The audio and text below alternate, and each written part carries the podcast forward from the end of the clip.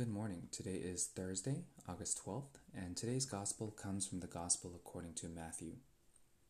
Peter approached Jesus and asked him, Lord, if my brother sins against me, how often must I forgive him? As many as seven times?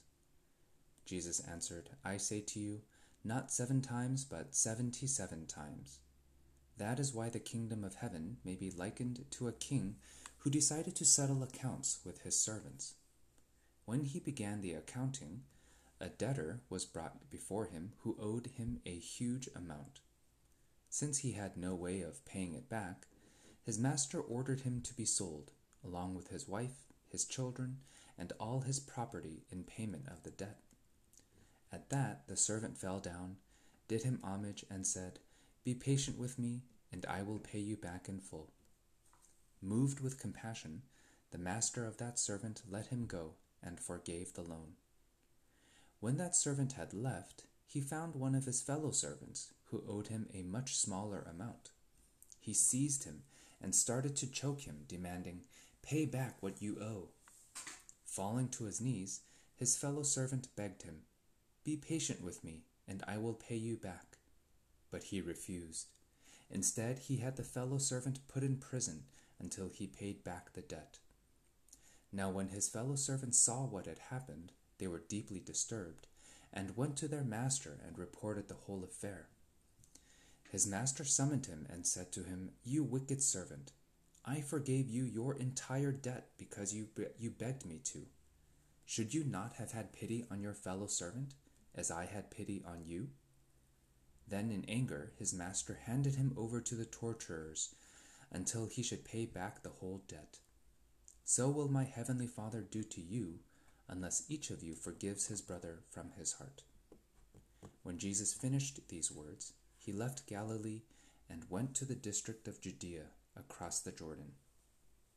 The Gospel of the Lord. Praise to you, Lord Jesus Christ. Student debt forgiveness is a pretty major political issue these days. As many politicians have pointed out, student debt is a bit unique in that the borrower cannot declare bankruptcy. This drove some lenders to irresponsibly lend out money, even though some borrowers may not have been able to pay back the loan given the degree they were working to earn. Many people have petitioned uh, uh, President Biden to forgive student loans, as he has promised to do during his campaign. Uh, but perhaps to no surprise, this campaign promise has yet to materialize. There are also many who disagree with the federal government for giving student loan debt, arguing that it is not fair that the public must foot the bill for irresponsible lenders and borrowers.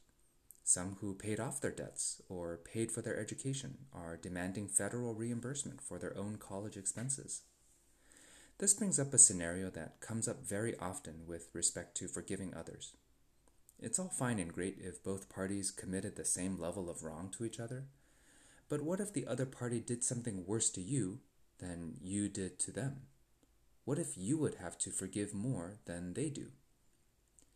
In today's gospel, Jesus describes a king who is incredibly generous. Out of compassion, he decides to forgive the large debt of one of his servants. Unfortunately, this servant decides not to pass this mercy on.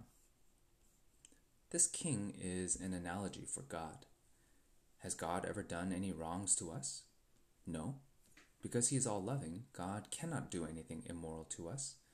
He can allow us to experience the negative consequences of our free choices, but this suffering results from our own choices or the choices of other people, not from God.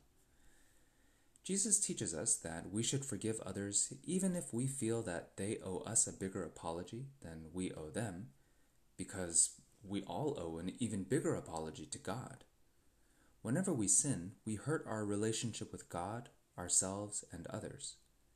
Since God has not committed any faults against us, our debt owed to God is greater than any that could be owed to us. So, though we may feel vindictive toward others, we must remember that we have to be humble before God. Let's work to keep in mind the mercy and love that God has shown us and try to pass it forward to others who may do us harm. I hope you have a wonderful day today. Please pray for me. Know that I am praying for you. God bless.